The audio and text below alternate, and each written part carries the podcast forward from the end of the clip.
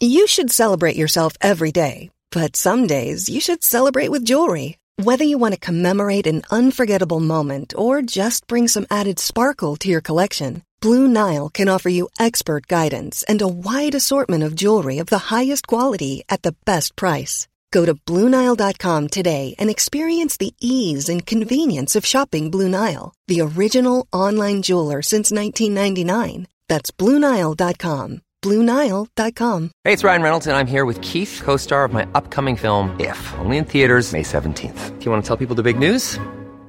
All right, I'll do it. Sign up now and you'll get unlimited for $15 a month in six months of Paramount Plus Essential Plan on us. Mintmobile.com slash switch. Upfront payment of $45 equivalent to $15 per month. Unlimited over 40 gigabytes per month. Face lower speeds. Videos at 480p. Active Mint customers by 531.24 get six months of Paramount Plus Essential Plan. Auto renews after six months. Offer ends May 31st, 2024. Separate Paramount Plus registration required. Terms and conditions apply if rated PG.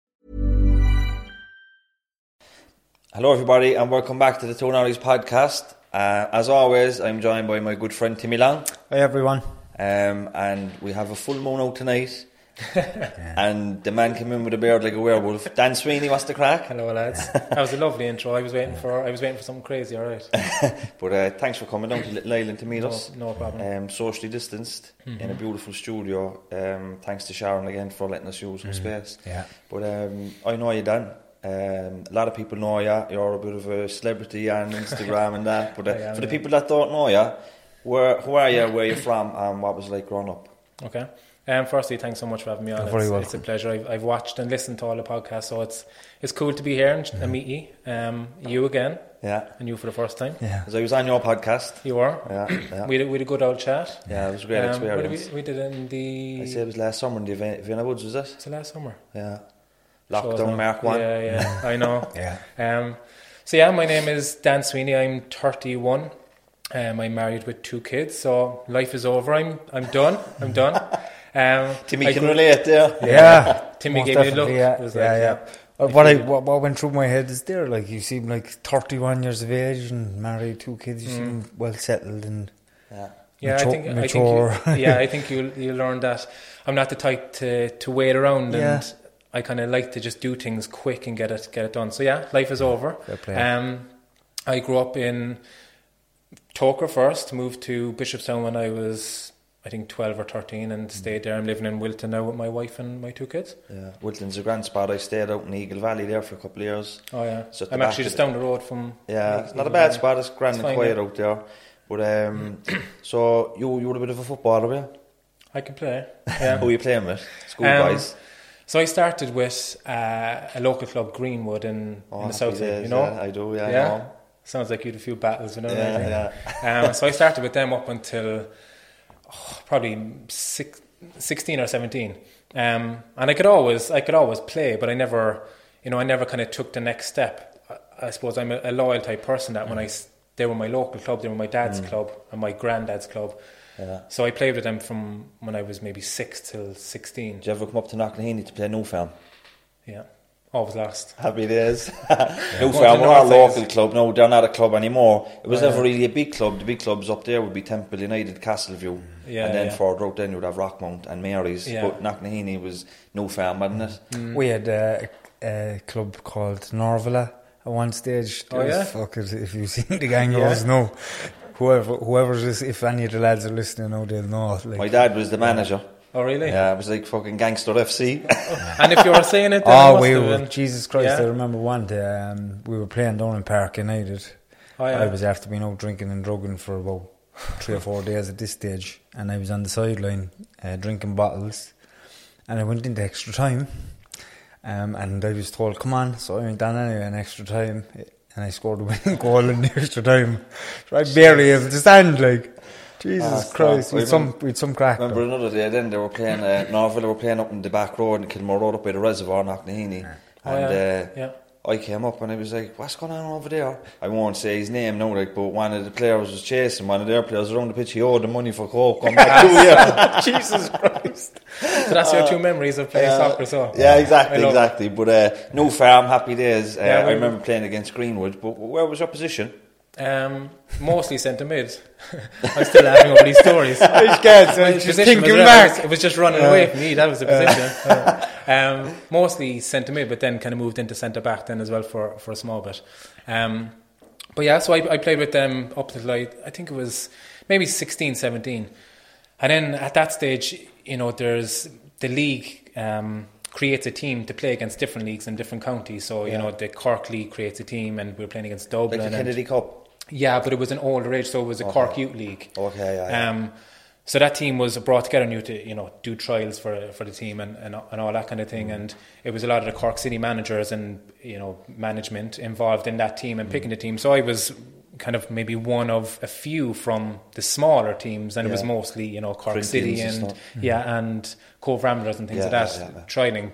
Oh, yeah. But I knew I could play. I was I was at a good enough standard. I was the type of player that I'd run all day and I'd you know be strong and tough. I wasn't the most skillful, but Yeah. that helped You when make you're for it with centre your mid. athleticism, So win the ball and just give it to the person who can pass the ball. Yeah. Um, so I I got onto that team. Um, and I was playing with that team for for the year, and you know, at the end of that year, I was I was starting every game, and the manager, who was actually the manager with Cork City at the time as well, Who's that? um, Paul Bowdrum is his name. Oh, so yeah, he was yeah, the yeah. manager of the under 21s and asked me would I sign for the for Cork City the next year. And for me, you know, someone growing up, I always wanted to be a, a soccer player. I always wanted to be professional. Now, I don't think I was ever good enough to make it across channel, but I Yeah. know I could play at a standard that was maybe League of Ireland. Yeah, but yeah. again, that type of player that would win the ball and just give it to the good people. Um, so There's a lot the- to be said for that, by the There way. is. Oh, yeah. And, and, and you know what? We've produced a lot of players in this country just like that. yeah, yeah. Thinking uh, Roy Keane, David Yeah. Meyler, you know, Keith Fahey, It was great actually, midfielders it was from actually them. Dave Meyler playing in centre mid with me when I was playing with the, the Cork League. But to look at the standard, like, you know, I, I was here, he was way up there. But then when he goes to the UK to play, you just see the difference again. This, it's Yes. the next step up. Yeah, Um, so for for them to ask me to, you know, sign with Cork City at the time was a massive thing. And, you know, it was, it was a goal of mine for a long time. And I really started to think that, you know, life is made now. Mm. You know, I'm, I'm going to make it League of Ireland if, if I can, you know, really work hard at it. And mm. I never wanted to do anything else. Like in school, I was the type that I would get by, I would turn up. I wasn't, I was never a troublemaker. I was, I was a messer and I got away with, you know, the teachers and having a bit of crack like that. But I never really wanted to do anything in school or never, mm. college was never a thing for me. It was always, I'm going to be a footballer. It was something in sport. Um, so that was, that was kind of my, that was my life goal. And what, uh, was it was it much of a big was it a big step up going from Greenwood to Cork uh, Youths into Cork City? Well, just before I signed with them, it was it was during kind of the summer break. I was just about to sign, and I, I played uh, Gaelic football as well with St Finbarrs and Southside again. Um, and we we had a very good team as well, and we were playing in the semi final of the the county under twenty ones and second half of a game. I never got injured in my life. Like I never missed a game, nothing. And I jumped up to catch a ball and I landed wrong, and my knee popped, and I snapped my cruciate in my knee. So it's crucial ligament. It's basically the, the ligament that holds your thigh bone to your shin bone. Um, so it's a type of injury that happened to Virgil van Dijk recently. Yeah. Mm, um. So you, you know, at- Roy Keane. yeah, and he was probably one of the first that people kind of heard of. Um, so, like for a professional level, you'd be out for at least six months. If you're not professional, then it's it's nine months, mm, probably longer. And some players don't come back the same. Some players don't come back at all, um, and some players then you know would wouldn't go through rehab, wouldn't put that much into their rehab, and they come back better than ever. Yeah. It's just everyone's everyone's different. So for me, it was like it was a massive, massive blow. You know, I was looking forward for the next year, and I was a type that I'd be training two times a day. I'd come back from school, and I'd go straight out for a run, do my homework, go back out, go for another run. I was, I was obsessed. Yeah, yeah. Um, and to get that blow, then it was, it was definitely tough. That you know, I had to miss the next year, and I came back too early. Then after that, What age were you when the injury happened? I was, I think it was 19 when it happened the first time. Uh, yeah, I was, yeah, I was 19. I was just the first year coming out of school. Yeah. Um, and it was the, it was just the summer I was supposed to, let's say, start with Cork City. So I missed that time.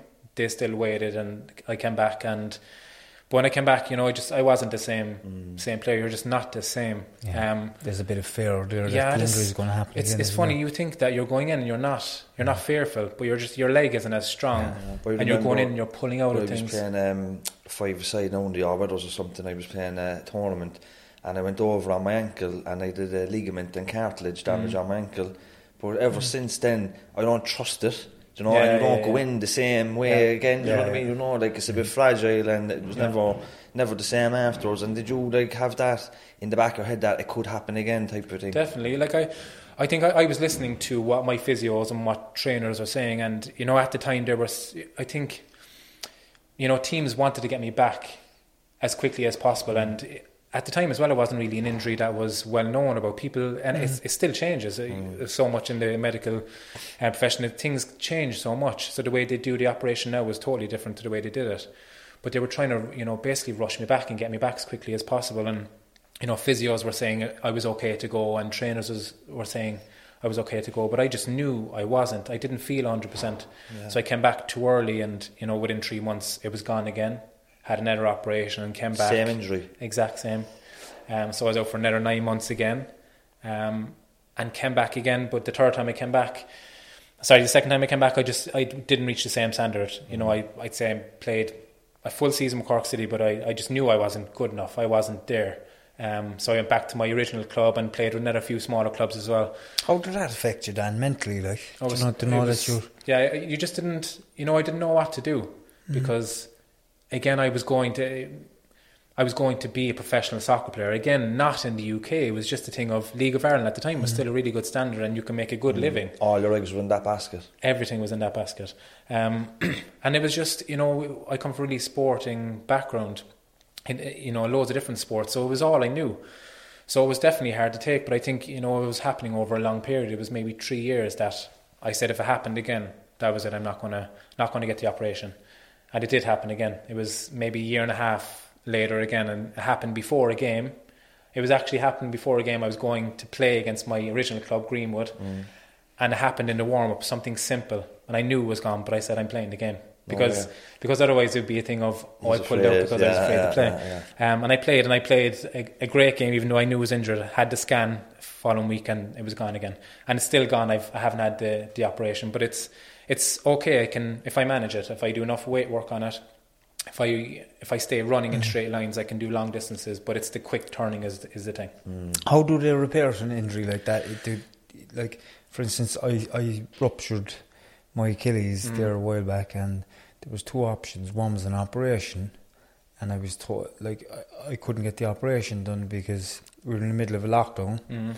So when I went to the hospital, um, it actually happened during a, football game, soccer as well. I went back after a number of years, and it just it was like a balloon just went off in my body. It was just Yeah. and it snapped. So I drove to the hospital, think not thought nothing of it. I thought it was a calf injury or something like that. Um, went to the hospital. I was there for ages, so I said I'd go home. I went to work the next morning with it. Um, so I was putting on the floor, so I wasn't, wasn't too bad. I, that's what I thought. Um, but that night I went home, had my dinner, and I went into bed. I couldn't sleep, so I went to the hospital the next morning. The doctor told me, right, you're after rupturing your Achilles tendon, right? So it was after snapping, but we didn't know to what extent. So what they done was they just put my my toes outwards, Oh, you yeah. know, and it was like so they'd sew back together or whatever healing they could do. Yeah. So um, there was two options, as I said. There was the operation and this, the heal like that, and they kept me in that cast. I was told I, I was going to go to the hospital after a week. I was in that cast for four weeks without Yeah, seeing a doctor because of the lockdown again. And um, when I got to the hospital after the four weeks, the doctor says it's starting to sew back. it fine. actually sews back, like Yeah, yeah, the yeah. tendon sews. again. Yeah. Um, they kept me in the cast for six weeks, Yeah. and I'm still. James will tell you, I'm still, still. this it. was August, and I'm still not right. I'm Yeah, still trying to, trying to. It's still tight. Yeah. you know. I can imagine. So, what my point is, is, is that injury something that it reattaches itself, or does it have to be an operation, or No, what? it's it's an operation. Yeah, so it's basically the the tendon. It's it's like an elastic band between your the two. It, it's behind your kneecap and it's connecting your thigh bone to your shin bone, basically. Um, and what they normally do is they can go in and take a graft from your hamstring, or they can take another. uh, They do it loads of different ways now. Loads of people have different operations. Some people get, you know, a cut all the way across the kneecap. So I got a few operations where it's you know small keyhole, but they can take it from different places. I think I got mine from from hamstring. But it's it's never it's never the same. Like he, some of it is definitely mental. It's a mental thing, but some Remember, is um, physical. Remember Michael Owen? Yeah, Didn't he have? uh, Didn't he do a cruciate as well? Uh, just did. before he went to the World Cup. he did like cruciate and ham. He's he did The hamstring was fucked, wasn't it? Yeah. But the cruciate, like he never, he never regained that yard of pace. Yeah. And he wasn't the same player because he relied on that acceleration, That didn't yeah. he? And he, I heard him in an interview saying like he never even like wanted to run uh, past defenders Yeah, because because, he knew. always had it in his Yeah. head that the hamstrings are going to go, the knee is going to go. Yeah. So psychologically, it has a big impact on your game. Mm. Oh, big time, yeah. Like for me, I can still, I can still run in straight lines. I can do. I've done ultra marathons and I've done long distances. Straight, straight lines is fine, and at the end, it's it starts to get sore. Like the the doctor, the last surgeon I met, um, said that the you know the bone on the inside of my knee is starting to wear away, um, and it will continue to wear away as I get older because it's you know it, there's so much injury to it, but. Something I just can't stop doing. I want to be able to do something. I want to be able to run, and if I manage it, it's it's definitely better. Tell us about ultra marathons. Sounds very fucking ultra, doesn't it? It's ultra ultramarathon is basically anything longer than a marathon. So people kind of usually look at it as 50 kilometers upwards. Um, so the next one I have is in hopefully June this year. It's in Belfast. It's a 24 hour race um, around a 1.6 kilometer track in Belfast. And you have to do it as many times as you can in the 24 hours. Whoever does the most wins, basically. Yeah. This, How's your body? How are you after something like that? How's your body after? Does it take weeks to recover, or Oh, it's I, I just used to the running now? It's yeah, it's it's funny. It, it a lot of it is, is mental. Um, if you do enough training, it's it's the head that gets to you first. I did um, a charity event. l- It was the end of 2019, I think. All the years now are mixed in with, with yeah, these I know, lockdowns. I know. Um, but it, it was 100 kilometers around the lock in Was 24 that for hours. um, Edel House? Yeah. Oh, I remember that. Yeah. So we did that, and we raised. I think it was 30 grand at the time. It was it was amazing. But you know, there were so many people came out to run with me as well. But I wanted to get 100 kilometers done in the 24 hours. Um, but most of it is is in the head because your body will keep going, but it's you know it's the head that's just kind of saying you know slow down or take a break. Um, you know, the, next day after that, I was able to go for a run, or two days after that. You know, see? Um, do you know Eddie Izzard? Yeah, Did you see the, the marathons he's Yeah, running yeah. lately? That's Yeah. amazing, isn't it? But he's it running a marathon every day for a few days, like I think he's, he's doing up to like 30 days. I think is it? thirty days. But and he did it before. And he's not a young man, like. But I think it just shows again, like he's. If you looked at him, he's not a person who's in great shape. No. He's. It's a lot He's of it in is the good head. Of course, of course, you need to have the training done. But if someone told you you really need to run, you know, forty-two kilometers, if if you have to run a marathon today, you Mm. you will do it. But it's getting your head around that. there's a guy there in the north uh, of of Ireland. His name is Steve McGowan. Okay. He's big into all these uh, ultramarathons. He's actually a, motivational speaker. Hmm. You know, he has his own um, thing going on up there in Fermanagh, I think. Oh, yeah. And he do, he, I think he done sixty ultramarathons in in, in, In a year. sixty days. Oh really? Yeah. You'll probably meet Like him some up people- Belfast. Yeah. He might Yeah, lap yeah. you. Oh, it laughed me ten times. It's, like the standard I'm at again would be very basic in, in terms of something like that. But it's for me, it's Personal it's goals, more. like. Yeah, it's more the, the mental challenge. Again, see, can I do that? I've never actually. I've never run a marathon. Hmm. I've I've done ultras. I've done a lot longer, but I've never run a marathon. I've I don't know what it is. I just I just love the the mental goal of doing longer, and it's hmm. never for time because I think you know when it comes to marathons and hmm. shorter races, it's how fast did you do it in, and how quick was it, and you're comparing it to everyone else. Mm. Whereas for me, it's I want to do something that is testing my own mind to see if I can keep going when I don't want to anymore. Yeah, it's hard to get into, isn't it? At Yeah. the moment, I'm started running within the last ten days or something, you know, around the Lee Fields. And my this morning I ran three kilometres without stopping. That was my first time being able to do It's that. bad, Yeah. But I upped that now to four and to five, you know, and just kind of build my stamina, you Yeah. know. But it's hard to get into. And I was like, fucking, when I started out, Mm. I just felt so unfit because, like, the gym would be more my thing, you know. Mm. But I'm kind of resigned to the fact now that gyms are obsolete and I need to find other avenues, you know. Yeah, So I got myself a Garmin watch, uh, and uh, There you know, run out a your tech again. Just yeah, I know, yeah. But um, it's actually motivating me though. Do you know when I see like uh, when I was able to run around from the Kingsley car park Mm-hmm. up the riverbank and back down the straight road, it's nearly bang Actually on three, today, three yeah. kilometres bang on Yeah. that lap. So the first couple of times I had to stop once Mm-hmm. or twice, you know, and then the second time I had to stop less. But this morning I didn't have to stop at all. But it's actually good Mm-hmm. motivation to see the progress, you know, it, like fucking a warm up now for an ultra marathon run. Not like, but. Like, I, I never, like, I'd never look at a, a runner and think, you know, I'm faster than you or I could run further than you because, like, how I got back into running, I didn't run for I'd say maybe two years, I was just doing gym work because that's all I thought I can do. But I just got so frustrated not being able to run, and Mm. doctors telling me I'd never run again. And I remember one day leaving my home in Wilton, and I, I was just kind of, I think I had a kind of a stressful day, and I just wanted to get out of the house. So I put on my runners and said to the wife, "I'm going to go for a run. I might be back in two minutes. I've no idea." And it was probably the most painful run I was ever on because my my knee was throbbing, but I just I just had to go. And I think I'm, I probably only did maybe two kilometers. I have no idea, Yeah. but it was sore. But I maybe left it two days and went again, and that was maybe two years ago. And you know, fast forward two years, and I'm able to run hundred kilometers. Running run longer. Long distances that long? No, Fucking hell, this but it's, it, you'll be surprised now how Yeah. quickly you said you did one lap, three Yeah. three kilometers.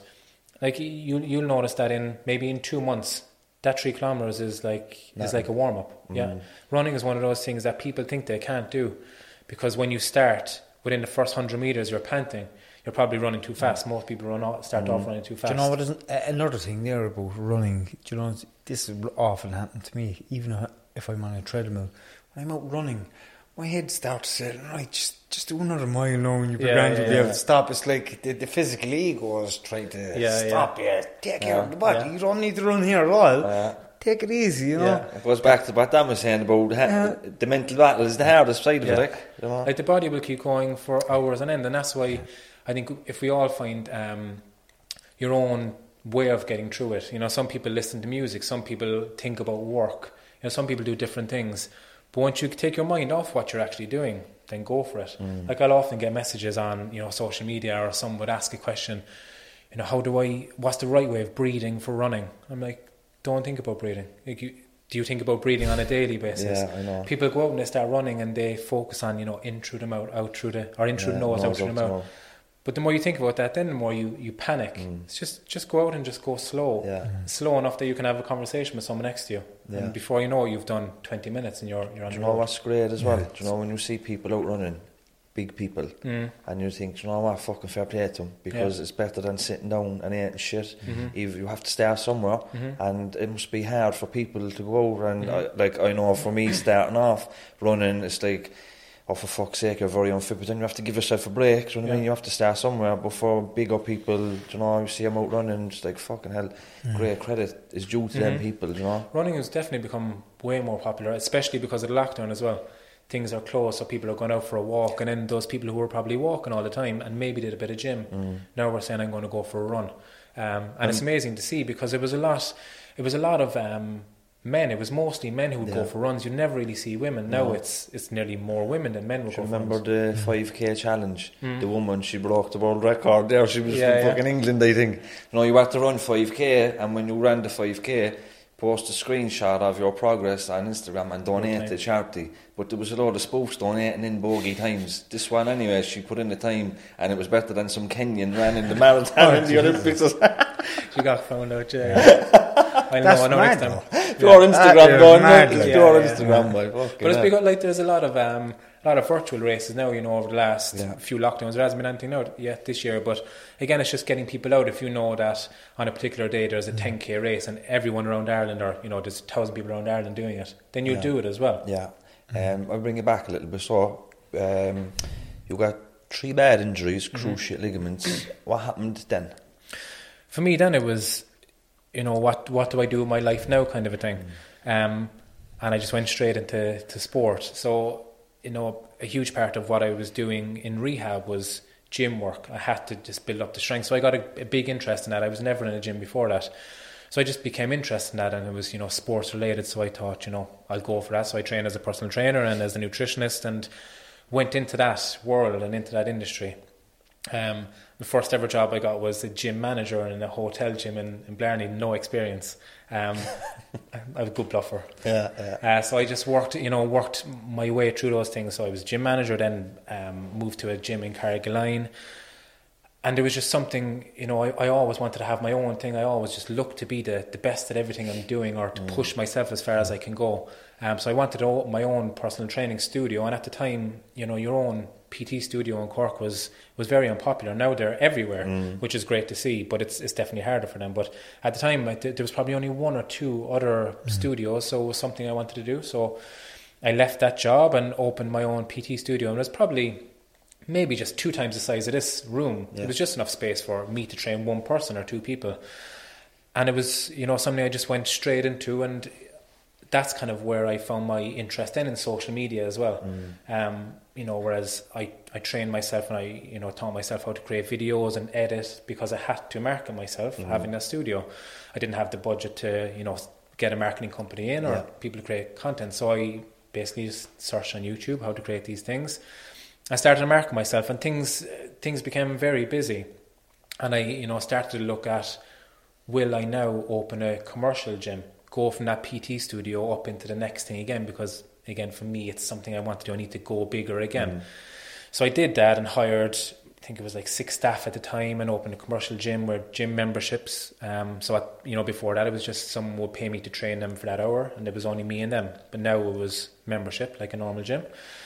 So I had that um, for I think it was two years. But I think when I was coming towards the end of the PT studio time, I was starting to get unhappy in what I was doing, and I thought I was, you know, I need a new challenge. I need to open a bigger place again because I didn't really like my job. I loved the clients I had, but it just, you know, wasn't something I loved going into every day. So I thought, you know, why not open something bigger and add more stress? Um, so something I did, and you know, took out a big bank loan, put a lot of money into it ourselves, and I knew, you know, one year in, I'm after making a big mistake here. Um, the gym was really busy; it was flying. The staff were amazing, the clients were amazing, but again, I was nearly finding reasons not to go to work. You know, because as an owner of a business, you can kind of, if, if you've staff working for you, you can hide away if, if you want. Yeah. We'll come back to bite you in the ass mm. as well if, if you do that for, for too much. So I started finding myself, you know, I leave I leave a bit early and they can close up or they'll open up tomorrow or Your heart wasn't you know, in it. Yeah. Or James, will you train that person now because you know I've loads to do. Yeah. But I had nothing really to mm. do. It was just I I wanted to step away from it.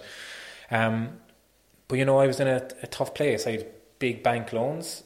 I have staff. I have um, clients, but I also have a family then as well. And you know, it started again to top me. And I'm a, I'm a really happy person. I'm always a really positive person. It take a lot to get me down, but at the time I was just I was really down, and I started. I I, I think maybe get depressed, and you know, it wasn't something I loved doing. And I started to you know have the conversation with my with my wife, and I think she knew.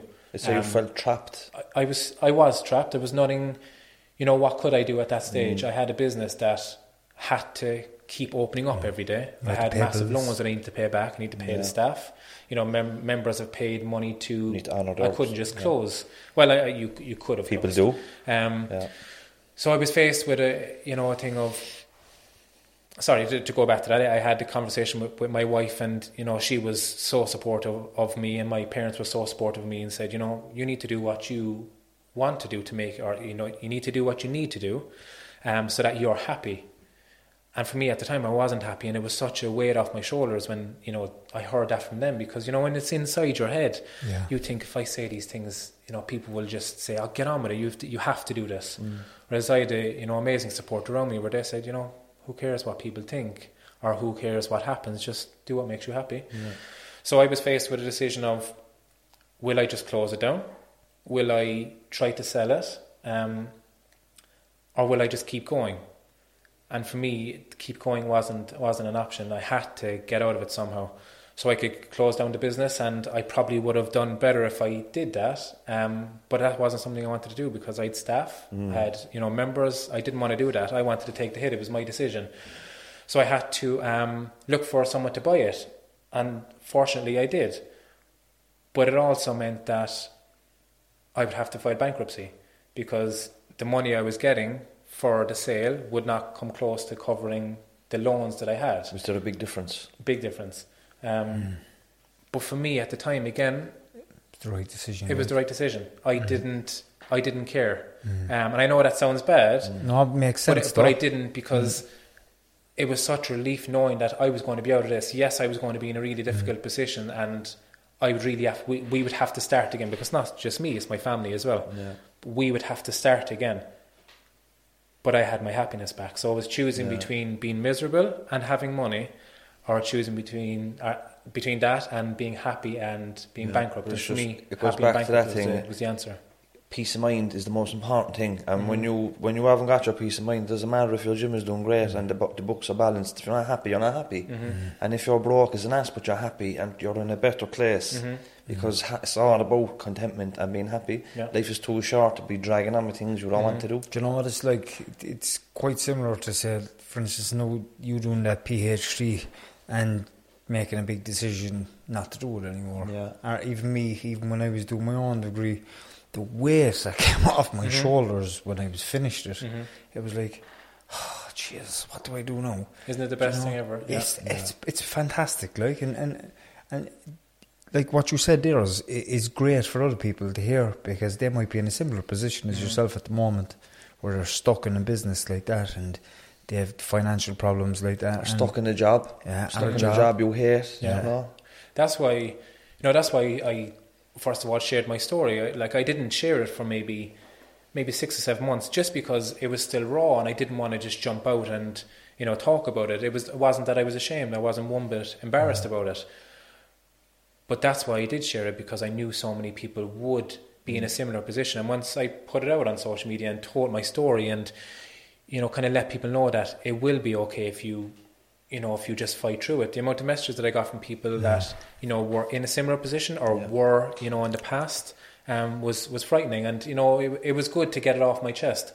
But like you said, you know, to, the weight that you get off your shoulders. When that charity run I did, the 100 kilometres around the Lough, it was on the 12th of October, so it finished at 9 o'clock on the 13th of October 2019.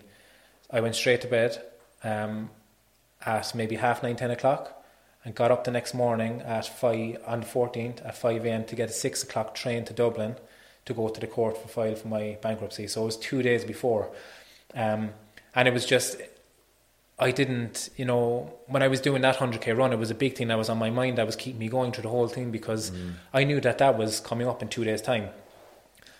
But it was going to be such a, a relief off my shoulders that I remember getting off the train and I was late because the train was late. I actually had to jog from the train station over to the courthouse, which I think was about, I think it was about three or four kilometres. But my legs were so free, mm. even though I'd ran 100 kilometres the day before, just because I, you know, it was something I just wanted to get over with. And as soon as I came out, I was on the phone to Neil Prendeville on Red FM to talk about the 100 kilometres just outside the court. And again, it was something, as soon as I came out, it was something I, you know, put behind me after that, you know. And it's it's funny because when you you messaged um, last week or a few weeks ago to ask me to come on, and, you know, I said, what, what we chat about? And you said, you said you heard I was good at football and um, that I had a bad injury and, you know, we'll chat about that. That didn't even come to my mind when you when you said it, or when you said, you know, we'll, we'll talk about adversities or going through struggles. And my point is, you know, there'll be so many moments in your life that at the time it's mm. the worst thing that could possibly happen. You're that's it. You're at rock bottom. Life isn't going to get better than this. And I had had that feeling, you know, in my sporting days, that what am I going to do now? My life is over. But when you asked me what some of the toughest moments I've had, Yeah. that didn't even come to my mind. I forgot about it until you mentioned. Mm-hmm. You know, so you know, for anyone watching or anyone listening, there'll be moments in your life that you think that's it, that's rock mm-hmm. bottom, nothing's going to get better. But if mm. you just get up again the next morning and just continue to go on, so much can change in, in such a short space of time. And like you- that was you five, take- six years ago. You can take a hit today. That Mhm. means you can live good tomorrow. Exactly. You know, and it's about having that kind of long term thinking. You know, Mhm. and uh, like we, we can get very caught up in the here and the now and Mhm. making money right now and having stuff right now Yeah. instead of investing your time now in your in yourself Yeah. and everything falls in like I know from my own experience and my wife's experience and my and Timmy's life and everything when you're good in yourself all that other stuff falls into place very naturally Mm-hmm. Yeah. but when you're f- in a negative headspace you'll only ever get negativity And I know no You'll it's fucking. Conor McGregor the secret stuff but it's actually very true if you're a positive person good Mhm. things happen for you and I've I'm a f- I, I know It's- that for it to be true It's about throwing that positive energy out there as well because Yeah. you're going to attract similar people or people that are aiming towards the same thing. Mhm. You know, um, if you're if you're down, if you're depressed, and, and you know what, it's it's not by anybody's fault that Mhm. they're depressed. It's just they're going through whatever phase. Because I was Mm. there myself. I Yeah. was depressed. I couldn't see a way out of where I was. Yeah. Couldn't but I just still got up every single day and I slugged on. You Yeah. know, I just kept pushing further, Mm. and I just would take that little small baby step of progression. I, I, I might go to see my my counsellor or my psychologist or whoever it may be. Mm-hmm. You know, I might read an article or something or a page in a book, a self help book, and it might just, just a switch might go off my head. It's just s- just keep moving forward. And there was something I, I there was a, f- a phrase as well I learned in AA, and I swear and I still live, live by it because it's ingrained into my mind, it's stitched into my mind. It's this too shall pass, mm-hmm. right? If you can surrender into whatever adverse si- situation is going on in your life in any given day, Mm. any given day, just remember just that it's not going to be the same tomorrow. Yeah. Tomorrow is going to be different, and if it mm-hmm. is the same tomorrow, the next day it won't be the same. You know, I I never realised how bad things were when I got into, came into recovery for me because I, I I would have never had any awareness to know what I had to deal with when I put down a drink and a drug, you know. But my road to where I am now was a slow paced walk, Mhm. you know, because I needed that for me to grow as a person, Yeah. for me to heal as a person, for Mhm. all that stuff, all those diff- difficult situations that happened in my life Mhm. when I was young and, and older, and addiction and all the shit that I fucking done to other people and all this. I needed to do it nice and slowly. There was no quick fix, Mhm. you know. There was nothing like that. And today, I do have where before I would have spent all my day negativity. Now I spend most of my day Yeah. happy. Like Mm. you said there, I had to work towards that happiness. It wasn't given to me. I had Yeah. to work towards it. And there was therapy, there was AA, there was counsellors, there was just sitting down with sponsors, sitting Mm. down with people that I trusted and I could open up to, you know, Yeah. and give my trust to mm. all these different things. Mm. They're all paths to progression. You mm. know, it's not something that we get unless you're Eckhart Tolle and it happens overnight and he just gets a spiritual awakening and he Yeah, wakes yeah. up with this awareness, you know, which is fantastic, Mhm. you know, but some of us have to go through stuff. Yeah. There's a good friend of mine there. Um, he would have struggled a lot a good few years ago, but every he he meditates every single day and he puts himself 100% into it.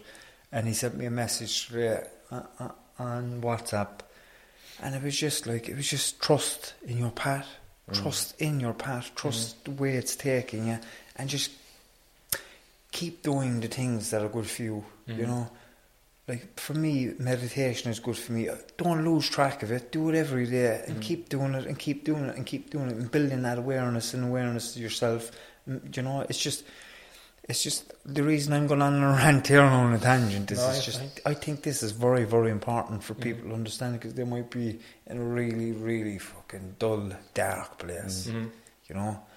But But most does. most people will come into financial difficulty at some point in their life, or they might they might have businesses that are they're swamped under, or they might be in jobs that they hate and stuff like that. But Mm. um, life is too short to be just soldiering on like a martyr, like Oh yeah, it? like for me, like that's not one thing. I'm not one bit embarrassed about. You know, financial difficulties is something. If someone asked me, I would talk about it. No problem. It's something I just kind of look at. That's another. That's another part of my life. Something I've got past. We all have, you know, different difficulties, and you know, I know that by me sharing it, there's there's a lot of other people out there that were, you know, may be embarrassed about it because I don't know. I think in Ireland we're we're embarrassed to always talk about two things. One is money, and the other is sex, and it's always that thing. You know, we can't talk about it. We won't talk about sex yeah. now today. We do that. Yeah. We do that the next day. Um, but money is the is one thing. But Tim, you said one thing there about, um, and I'm glad you said it. You, you know, you said that. You know, every day you- you're spending most of your time positive, but there's still negative mm-hmm. moments. And I think that's important to note as well. Mm-hmm. That mm-hmm. you know, yes, you guys can be looked at as positive now, and you've got past it. And I know people will look at me as always positive, but there's going to be moments in everyone's day that are not so positive. If you went through every day as you know always positive, you'd be so annoying. That person would always be high, and you know they they would be too much to deal with. So I think it's important to note that it's okay having negative moments and difficult moments in in your day as well. Um, and you talked about going past, you know, going through your journey, and it was slow paced. I think it's important for people to know as well that you know time goes really fast. Like we're in it's the end of January now, Mm. nearly into February. We're almost a year into this lockdown. I know we say lockdown three, but it's it's Yeah. the one lockdown really. We're nearly a year into it, but look how fast that time has gone. So it only seems like yesterday that they were cancelling the Patrick's Day parade. That's right. They only, and they just We're talking about that now again. Yeah, they just know. cancelled That them again happened, last week. yeah. Yeah. You know, as the time goes so quickly, I know sometimes when you're stuck in a moment, you think that it's going to take so long to mm. get there. But as you get older, time goes quicker. Mm. Remember, like when it comes to when you're a kid, when it came to like the first of December, wait for Christmas, Yeah. it seemed like it was years because you're waiting for Santa to come. But now, Christ, it's a year goes past like a day now. Do you know what I think helps with the positivity as well, or helps to build your positivity? Them negative experiences and that mm-hmm. adversity, mm-hmm. because you know when you come through that and you get into it, you become happy again. Mm-hmm. You just get gratitude, Yeah. gratitude that you're not in that shitty place no more. Yeah. Like if you're in the depths of it and you're you've the, the pressure of staff and their families, Yeah. your own family, banks, and when you actually box that off and move on, it's like a weight lifted. Then you're fucking hell and gr- gratitude, and that gratitude is what gets you through the day, Yeah. and that gratitude is what brings other opportunities in your path. Yeah. And when you, ha- before we move on to what you're doing today, Okay. what is what's the lived experience of bankruptcy? What does it actually mean? What's the nuts and bolts of it? In terms, it's, In terms of like what what, what kind what of can uh, and can't you do? exactly? Okay. Yeah. So when when you're declared bankrupt, it was um, I think it was maybe five or six years ago. It was like nine years you were bankrupt. Then then they brought it down to five years because you know it was it was difficult for people to get out of it. Now it's twelve months. So I officially came out of bankruptcy last October fourteenth. It was like a celebration. It was like graduation. Brilliant. Um, but it was amazing. Yeah, it was like it was a really good day to you know just get past that period. Um, but it, you know, it basically means that you know you can't. I think the the figure was you can't go for a loan that's more than six hundred euro without you know letting the revenue officer- officers know first. And you know, there's a few rules and regulations around it. But I had an amazing account, accountant that helped me get through it. That's one thing I want to know. Actually, if you know if you're in a situation like that. I know I was, and you know, you, you think, you know, where do you go now? Like that's something I okay, I maybe need to do. Where do I go? There's a lot of people in Cork that can help people out. Um, if you just Google it again, you know, bankruptcy Cork or something. There's there's a lot of services in Cork to help you, and they will do all the work um, for you. It's not as easy as you know, you just go in and they get it done for you. It, it's a long process, but you know, don't think that you're by yourself or you're in it yourself. And if someone wanted to throw me a message and ask more about it, if they're a bit embarrassed about you know getting on that road, don't be. I'd only be happy. What about for future credit? Yeah, it can again. It, it can affect, but Is it something you have to declare Yeah. after the twelve month period? it's something that you will. Again, I'll have to check. I'm not 100 percent sure. I, I think it will be something that they will ask. Y- You don't have to declare it because I'm no longer like I'm not bankrupt Yeah, now. yeah. But if I went into a bank, it will be something that they asked ask mm. you. Have you been ever de- declared bankrupt? But it, it'll affect you if you know if your numbers weren't correct and if it, that was the last straw. Then of course it will affect you. But if if your you know your figures are okay, if you're going for a mortgage and everything looks good and you know you've balanced books for a few years, it's not the end of the world, like. No, No. it's not the end of the world. And that was something, you know, again, to go back to my accountant, he was amazing with that. That, you know, you go in and I was kind of, I wasn't embarrassed in myself or to talk to my family or friends about it. But you, again, you go into an accountant, the money man, and you're sitting down in front of a mm. table and that's sometimes that can be hard. You're sitting mm. there and you know they're dealing with people who are probably dealing with millions at times and mm. you're declaring bankruptcy.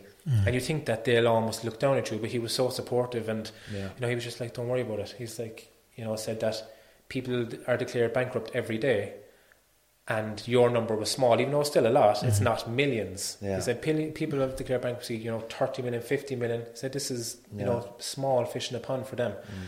So he really, you know, made it really easy for me and, you know, it was easier for me to, to go in and meet someone like that. Mm. So, you know, I think it's, some, it's, it's important for people to remember that they're not the only one. Yeah. When I went up to the court that day, I was, it's a strange one. You think you're going to go in and, you know, meet the judge and it's just going to be you but there was I think maybe forty people there, and I was um, number fourteen to stand up, and they just call out your name, and that was you know that's basically you have to say you know yes to certain things and no to certain things, and you're there for thirty seconds and back out the door again.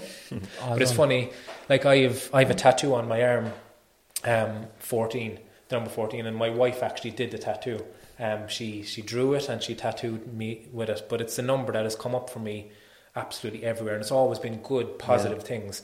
like you know kids born in those things, and you know even the time 1202, 12 and Yeah, yeah, 214. yeah. You know loads of bits like that throughout my whole life. But when I got the letter to go to Dublin for my bankruptcy hearing. It was on the 14th of October. I was number 14. Ah, for fuck's sake. And I was in courtroom number 14. No Ah, way. stop. Yeah. I told that story to my accountant as well. They were just, you know, That's mad, shocked. isn't it? It was crazy. Yeah. So it was. It, it again. It was something that I just when I opened it, it was something that I laughed about. Um, Yeah. But I knew I was on the right path then again. Um, That's amazing. Like yeah, cool. Yeah. no, that's, that, that's very freaky though, that Oh, I see 14 thing, isn't it? me. I yeah, keep yeah. seeing um, the Oh yeah, yeah. That's- constantly, um, and That's I good was ones. speaking to a lady there recently about it, and she said, whenever that number comes up for you, just look at what you were thinking at at Mm. that moment, at what you were doing, and just question whatever it is, Yeah. What's the meaning? because it's a, it's a purp- it's, it's a purpose. Mhm. There's something behind it Yeah. you know, and I have, I have been doing it, and um, no, I mean, no, this was coming up a lot, It's it, a lot, that, like, yeah. yeah. you know, it wasn't just every time, you know, I do quite a bit of meditation as well, and I always look at the other side of it as well through meditation, and Mm-hmm. uh, there's definitely, definitely something behind numbers like that if Mm-hmm. they keep popping up for people, certain people. Yeah. You know, I wouldn't be someone now that would be uh, clairvoyant or Yeah. any of these other can't see Yeah. things or anything like Yeah, that. But I know that there's definitely something beyond everything else. I think so too. Yeah. Because I've had meditations there where um, the peace and the just the relaxation that I get from it and the bliss, Mm. just pure love and ha- and just you know it, it's it's a different level to what you feel in your everyday life Mhm. with your family and your kids and stuff like that. There's more to the world than what we can perceive with Yeah. our senses. It's You unbelievable, It like. to be like. But I love the the, Mm. the two of you can talk about stuff like this on the podcast, or me here as well. You know, three men and two big, strong men across me that are, Yeah. you know, able to talk about your feelings and talk about meditation. You know, it's, like twenty years ago, that's not something that men would have really done, or No. even probably ten years ago. But it's amazing that you know you can do it and you're comfortable doing it because it does help people. People, men especially, are, are more open to come out and talk about their Mm. Feelings then. Do you know what's great about that? I was my nephew plays for Rockmount, right? Mm. And I was at one of his matches when they were allowed last year, around the autumn, and two men came over to me separate times, and they were, they watched the podcast. Men now in the middle age, like suffering bad with depression and anxiety, uh, and they come over and disclose a lot of stuff to me, but they wouldn't talk about it to their families or friends or colleagues or anything like mm. that. But they still, like, just because men don't talk about it, men still suffer with all this stuff too. Do mm. you know what I mean? So it's great to have a conversation starter like something like this. You know what I mean? Mm. And it's not all, like you're not anything less if you file for bankruptcy, if you've been, if you've used drugs because of your mental health, if you're depressed, or if you can't go to work because your mental. That's that's not a weakness. It's just a part yeah, that that can be dealt with, and it can, you know, that you can move on from too. You know. That's the part, yeah. Sorry. No, I was just going to say that was the main reason for starting this was to show the people that have been in similar positions to myself and James, Mhm. to you. To everybody else that's been on the last few months, um, that there is a way out of Yeah. whatever you're going through. Yeah. You know, there's always a way out. Mhm. There's more possibilities. There's just you have to pick yourself up and get Yeah. over that kind of Yeah. shit that's just going on for you. You know. I actually find that you know you, you have to be a lot stronger to come out and speak about your feelings than you know not speak about it. It takes a lot of strength for someone to come out and open up about something that they're you know maybe a bit self conscious about or worried about. You know, it, it takes a lot more strength. So I think you know if, if people think about that, sometimes it can give them the strength to to step out Yeah. because it's easier. Don't want to say it's weaker to keep it in, but it definitely takes a lot more strength to speak out. Definitely. Um, what are you doing with yourself these days? um, mix of loads of things. Yeah. Um, I'm still working for myself, um, which I absolutely love. I've you know I've a, a studio at my um, parents' back. Um, it's just kind of like this actually, Yeah. again same shape. But so what I do is I, I I basically create content on social media. So I create videos and pictures for brands and companies. So you know, some of the content will live on my own Instagram page. Some of the content I create for you know brands' pages that they use on their own you know accounts. So it's, it's like uh, digital marketing or content Yeah. creation. And I, I follow your Instagram, Um, I'm not a big consumer of Instagram. I have we have our own page um, that we're kind of just getting started, really. You know, but I'd be more stronger on Twitter. But your videos are great. There's just Thank you.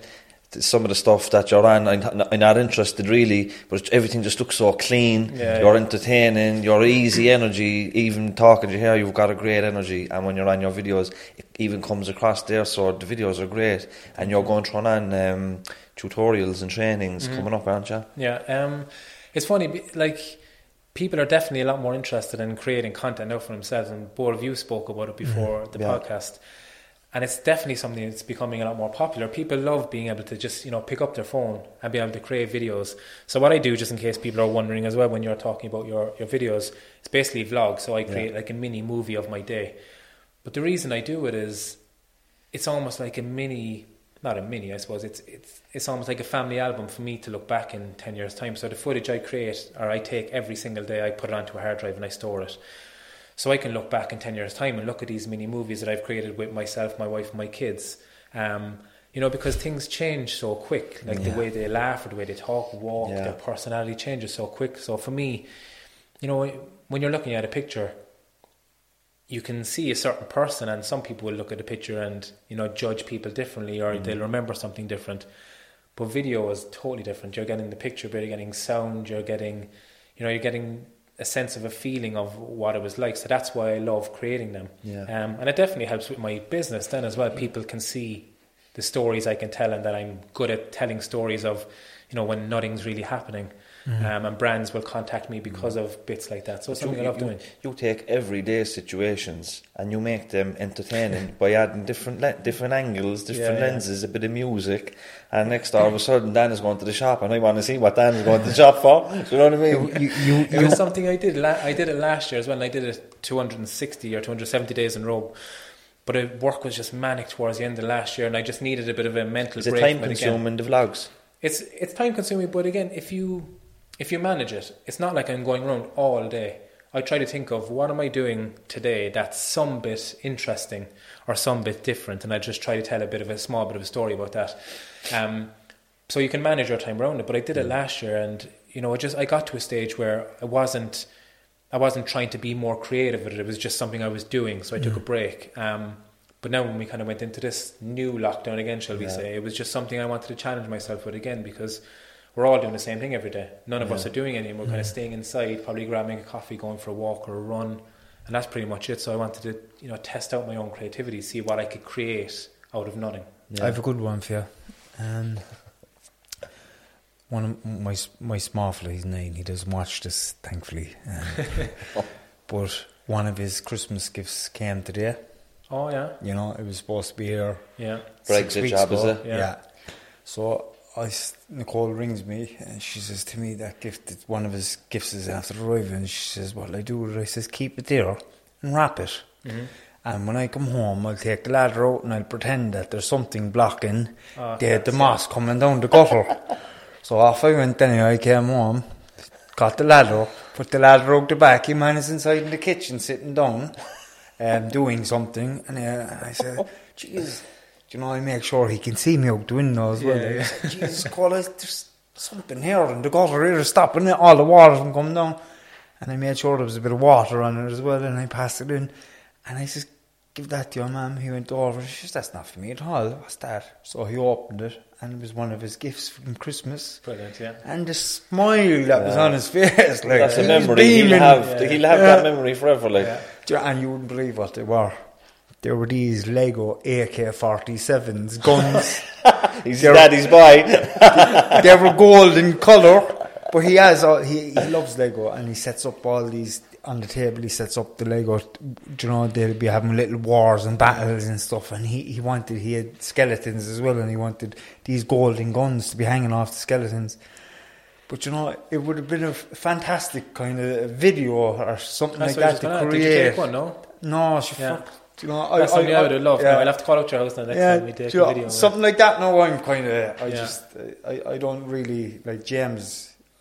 Really, deals with all the the the videos and stuff. Me, I'd be either too busy or I You're don't the know talent. how to do it. You're the talent. James is the worker. Then I'm the I get it. But yeah, I just said I'd That's share a that great story. story. But no, but stuff like that. Yeah. That's what I love because you, you have that in your head, which is which is amazing. You'll always have it. Yeah. But you'd love to be able to watch it on a screen and show them when Mm. they're older as well. Like I've clips of the kids when you know even four years ago, three or four years ago, and they're just great to look back on because I forget them as well. Yeah. And I think you know we're only able to store so many things in our, our brain that we look back Mm-hmm. at something and remember what something was like. You know, I'll always record them on Christmas morning and stuff like that. I, I don't post that on Mm-hmm. social media really, but you know, just being able to record all those bits, they're great to look back on. Are, yeah. You, you have your own podcast with Trisha. Yeah. How did that start and how's that going? We haven't done it now in a while Over because lockdown, of yeah. yeah. Trish is, is is kind of living on the border of Limerick and Cork, so Yeah. it's a lot more travel for her. But she, she was meant to come on here. Really? But she contacted me the other day and we're in lockdown and there's no pressure on anybody to come, Yeah, you know yeah, what I mean? yeah. The people that we've had on here are literally living around the corner type Yeah. of thing, Raw City people, you know? Yeah. But um, how did you start that and how's it going and how do you That find podcasting? Podcasting is tough. Like I have to give you credit that Mm-hmm. you're it, it's you know doing it every week. It's it's not easy. Um, like there's a lot of planning to it. Mm-hmm. Of course, it, it's that bit easier once you press record and then you, you start chatting and it's just a conversation. But there's a lot of planning before it. Um, so well done. Thank you. Um, but we often talk about that, you know, like when people watch this, right, they're going to say, fuck it, that's great, but the, the amount of work that goes into the cameras and getting everything together and organising the phone calls and Yeah, texts yeah. and no, you weren't, no, you didn't order yellow only M&Ms or anything like that. anyway. But, uh, and we haven't had any divas. No, but you know what, it is, there's a more to it than the other people Yeah, yeah. see, so it's great to have the acknowledgement you. I'm like that. I'm laughing because I'm like that in my work. You know, I I could spend a full day working on a video for a client, and it might be 15 seconds long, and I'll go in and my wife is always the first person I show it to because she'll be as honest and tell me if there's something not great, and I'll go in and show it, and you know, I'm waiting for that one thing that I've been working two hours on, and she won't even notice it, and you're like. Really, you didn't? Do you not see that part? And you're waiting for this. so it's the same with the podcast. Yeah, yeah, yeah. Um, but yeah, so with, with Trish, um, I suppose how it started was my wife actually did Trish's hair. My wife is a hairdresser, so she, you know she did Trish's hair for um, for months and months, and then so they got friendly, and you know I met Trish then through that, and Trish did Cork Mini Marathon, uh, yeah, Cork's women's mini marathon, and she was the ambassador for that last year. 2019, I can't remember what year. So she asked me to create a video for her. Um, so we just got friendly doing that, and she wanted to start a podcast. I talked about it, and it just, you know, it just happened. But it was that was fun. It was fun. Like Mm. You're a great fit. fun. Yeah, we're good. Yeah. Yeah, there's a great there's a great energy with you. And I remember when um, Trisha contacted me after I was on the telly, I didn't know who you and Trisha were because I I was I wasn't even on Instagram. you know, I was just I had Yeah. a page, but Twitter was my thing. You know, and you're not really active on Twitter. No. Um. So when Trisha contacted me, I seen the blue tick and I looked into my page with 140,000 followers. It was this one. You know what I mean? But um. When when people contacted me, a lot of media contacted me, asked me on the telly, I just said no to everybody because I was a private person mm. and I wasn't used to all the attention. Mm-hmm. And you know, Timmy, you know yourself, when you give your story like that, you can feel a bit raw mm-hmm. Yeah. afterwards, mm-hmm. and you just want to kind of crawl under a rock for a few months. But then when I went back uh, to Trisha and I met you out in Vienna Woods, and I really enjoyed that podcast, and I got good, great feedback from your followers. You know, mm-hmm. um, they're a lovely bunch of followers. So credit to you, but you're a lovely bunch of people. So I'd Thank you. expect nothing else. But you know when when you say like um, lovely followers, etc. I, I think you always get back what you put out. You know, if you're like a fun or energetic or positive, positive person, those kind of people will want to see more of you. Um, that's that's what I always find, and you you you create a connection with those kind of people then because that's what they want. People Um, so want always- entertainment. exactly. Yeah. They want to be entertained, and if they're not being entertained, they'll move on. but they want the genuineness as well, Yeah. and they want they want somebody that's like it's not an act, Mm. and there's no facade, and it's not forced. You know, it's just Yeah. When your videos you're with your family, it's all very natural. You know, and when people watch myself and Timmy, Mm. like we we have our regional accents, and sometimes we curse and I we didn't even know. about. Didn't even notice them. But you know what? We know who we are, and we Yeah. don't try to hide it. Yeah. But that's what people want. There's enough fake shit on social media. This isn't fake, and neither is that. You know, so Mm. I talked about that before as well in, in a video, the, the Cork accent. And it's funny, the, the north side of Cork and south side is, is totally different. But Yeah. Like I've definitely had comments before about my accent as well on, on social media. But, you know, ne- never negative, but just, Yeah. you know, you've really strong Cork accent. And my res- response is always, "I'm from Cork." Yeah, what else? It's it's, it's Yeah. that thing of Cork accents. People are like, "Oh, I don't really have a Cork accent, do I?" Mm-hmm. And like, I'm I'm proud of it. Oh, yeah. Cork. I've said that myself to, to Nicole a few times. Really? I have a strong accent. Oh, really? She'd look at me and say, What? Jesus Christ. But you know, people from Liverpool like love their accent. It's, Yeah. it's so much stronger than here. But yeah. I, I think we just have to embrace that. Uh, I think we more, do just too. be true to yourself. And that's what I think the beauty of podcasts is and having your own media uh, content because we don't all so- we don't all sound like RTE news presenters, you know. Mm. and like embrace your regional accent, embrace your own And embrace culture. your vocabulary as well. yeah. That's a very important factor. A- And we had Lynn Ruane at one stage there and she spoke about that. She says, You don't have to know every single word in the dictionary. And I don't. You know, I try to use what words are in the vocabulary I have a- and try to articulate what I mean at times with what limited words I have. You know, and that's a big thing. And when she said that, do you know what? I say what I have to say, with what words I have, you know, in my vocabulary, and it's okay. And if someone doesn't like it, they don't like it. Yeah. That's okay with She's me. a you know? senator. She's from Tallaght, but um, she's very outspoken and she's uh, very popular as well Mm-hmm. because like having somebody from a council estate in the Seanad is not common, and she doesn't try to hide who she is. Mm-hmm. Yeah. And she'll go in there with her Air Max and her tattoos and all that. But she was talking to me and Timmy, and she says, um, like she doesn't have, she has a great vocabulary, but sometimes the her accent will come out very pronounced or something. And this snobby politician up there says to her, Sorry, Lynn, you said that wrong. She says, Well, you fucking know what I meant in that. Do you know what? She have she have a fantastic book out as well. I read her book. It's called People Like Me. You know, it just explains. It's it's very similar to myself and James's story. How someone can really change their whole life hmm. through education and just hmm. moving on into different things, but still holding who they are as a person. keep your roots, You know, like. But that, that's a, like a level of comfort as well. When once you can just be comfortable and You're not you know, trying to be anybody else. Speak. Yeah. Um, I don't know why people, you know, try to change that. Mm. It's something I always say. You know, that's why people find it hard to speak to a camera, Yeah. um, or you know, talk on social media because when they see themselves for the first time, they say, "Geez, is that how I really look? Is that how I really sound?" And it's tough shit. That is the way Mm. Yeah. you look, and that's the way you sound. You just have to embrace that. embrace it Um, and love your it's- it's- exactly. it's- and try to no it's, I say this now but it's actually one of the hardest things on planet earth for people to actually love themselves. Mm-hmm. you know it's it's a process that we could might have because we were taught it as young kids and we were constantly loved in everything else. But those of us that didn't Mm-hmm. you, it's it's a process that you just have to go through and, Mm-hmm. on your every day and it might take a long time for you to actually love and when you love yourself and you're happy with yourself What you are not going to care what way you look in the camera Yeah. or how you sound Or or, how people think. everybody else yeah or how people think you know so I- like I've I've definitely got a comment like that before where you know I know I'm comfortable on camera I do it every single day for my work and for other people's work and when you were, then people will say I, and I've had the comment before where someone was said you know you you like you love yourself or you're you're definitely septic. And it's like of course I love myself. Isn't that isn't that something that you you know want to Yeah. achieve in your lifetime? And I have no problem saying that again mm-hmm. because loving yourself, I think sometimes people look at it as mm-hmm. as looks and mm-hmm. you know your the way Yeah. you, way you look at yourself from the outside, but it's it's not that. Loving yourself mm-hmm. is the way you love yourself from the inside, and Yeah. you know everything about you, flaws and all. And I think that's there's important. different meanings really to it Yeah. than like there's mm. arrogance loving yourself as well yeah. and cocky loving yourself but loving yourself and just trying to love everybody else around you without being arrogant or mm. too cocky mm. or whatever there's nothing wrong with that Yeah. you know and and, and that's that's important as well to Yeah, note that if somebody ever says something like this it's not trying to be arrogant or, Yeah. Yeah. or cocky or anything it's just this is who I am Yeah. I have a few questions for you from the audience. Okay. I wasn't prepared now for these. I was a member of Dan's gym a few years ago, Roger. Okay.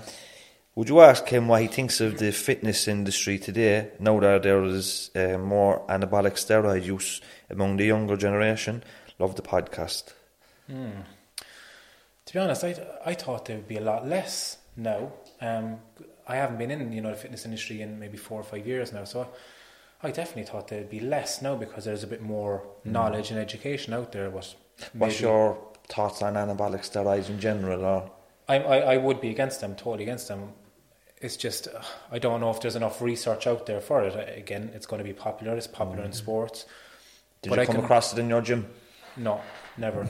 If uh, There's like- certain gyms would have the reputation, Yeah. and then other gyms would be seen more kind of family. I, yeah, like that would have been the type of gym I had was more kind of fun fitness Yeah. rather than you know heavy lifting. You know, It was only up to a certain weight. It was no bodybuilders type thing.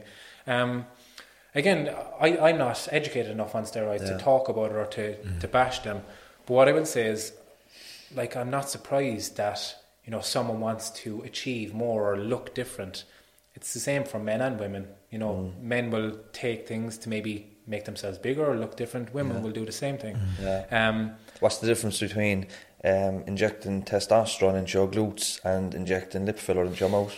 Yeah, it's the same thing. You're using external stuff to enhance your appearance, um, and as long as you're using external stuff to fill a void, and we spoke about this before, mm-hmm. you will, it will never end. yeah. It will never end because mm-hmm. the lip filler will only go so much, and then it'll be mm-hmm. something else. This the testosterone will turn into a fat burner, will turn into before you know it, you're going to get complications. You know? Yeah. So it's just it's it's not downplaying anybody that uses them or anything Yeah. like that. Yeah. You're entitled to do what you want to do. It's your life. Yeah. Just have to be aware of the, the dangers that might come further down the line. There's a there's a health consequence as well to to all that stuff. Yeah. In steroids, like you can, there's some stuff, e- even mental health. yeah. You know, That's what I would say. Is just I, I wouldn't know enough on it. If Yeah. some if you said to me, and if there was enough scientific evidence that every uh, you know all this type of thing was one hundred percent safe and there was never any complications, then like you know there's nothing wrong with it. But I don't know if that's the case. yeah. There I would have used them. I would have used Really? steroids when I was younger. Yeah, Okay. I would have used them, and um, you know, listen, I didn't know who I was back then. Yeah, yeah, You know, and I would have used them to for the quick fix to, Yeah. to get make me bigger and make my image look a little bit more intimidated. Mhm. You know, so um, but I haven't used them in a long time. Mhm. You know, um, and I'm very lucky that there wasn't. I, uh, my physical health is good Mm-hmm. still. It, that didn't affect me, but I know some people that yeah. that has affected. Yeah, you I know, can and- imagine, yeah. I think there's another podcast there Anya for us in terms of th- that's a topic that we need to, to discuss. You know, but we'll move Without, on anyway. without judging anybody, Of course. you know, 'cause Never it's- any judgment yeah, here, yeah, boy. unless Yeah, he's sure. oh, unless he start talking about Liverpool now, like, but uh, we won't go there. But um, Vivian McCarthy says uh, Oh yeah. She remembers you from your modelling days. Mm. Oh Jesus!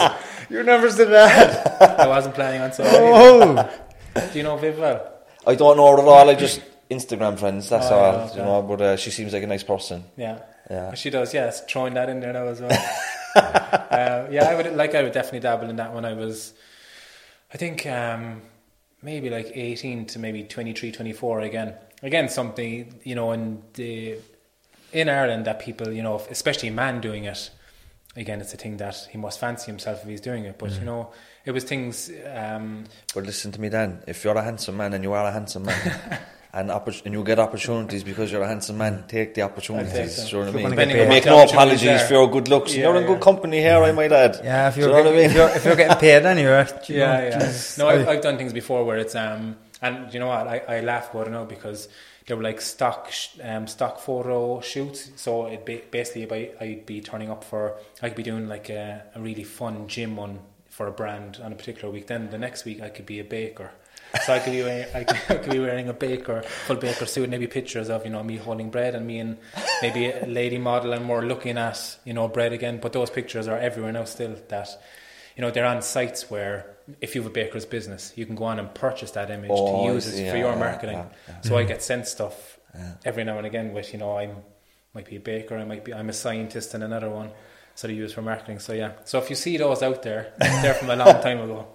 Ah, that's gas. Yeah, but look, yeah. we're actually going to have to finish it up because the cameras only go for so long. Um, Thanks a million. I really No enjoyed problem. talking Thanks to so you. much for, for having Thank you, me. Dan. It's been great Thanks chatting with you, and um, I hope you enjoyed it. No, it was a pleasure. It really was. Like Yeah. I've watched so many of them now. It's I was only waiting for the call and I couldn't couldn't believe it took this long. Yeah. No.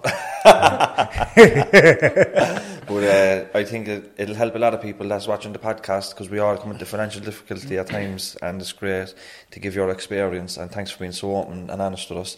And I hope um, your followers enjoy the rest of our episodes, and I hope my followers enjoy your episodes. Thank you. I So uh, it's a mutual thing as well. So um, thanks a million. Thanks Timmy.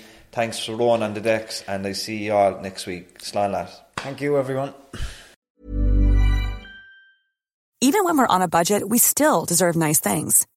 Quince is a place to scoop up stunning high-end goods for 50 to 80% less than similar brands. They have buttery soft cashmere sweaters starting at $50, luxurious Italian leather bags, and so much more. Plus, Quince only works with factories that use safe, ethical, and responsible manufacturing. Get the high-end goods you'll love without the high price tag with Quince. Go to quince.com slash style for free shipping and 365-day returns. Planning for your next trip? Elevate your travel style with Quince. Quince has all the jet-setting essentials you'll want for your next getaway, like European linen, premium luggage options, buttery soft Italian leather bags, and so much more. And is all priced at 50 to 80% less than similar brands. Plus, Quince only works with factories that use safe and ethical manufacturing practices. Pack your bags with high-quality essentials you'll be wearing for vacations to come with Quince. Go to quince.com slash pack for free shipping and 365-day returns.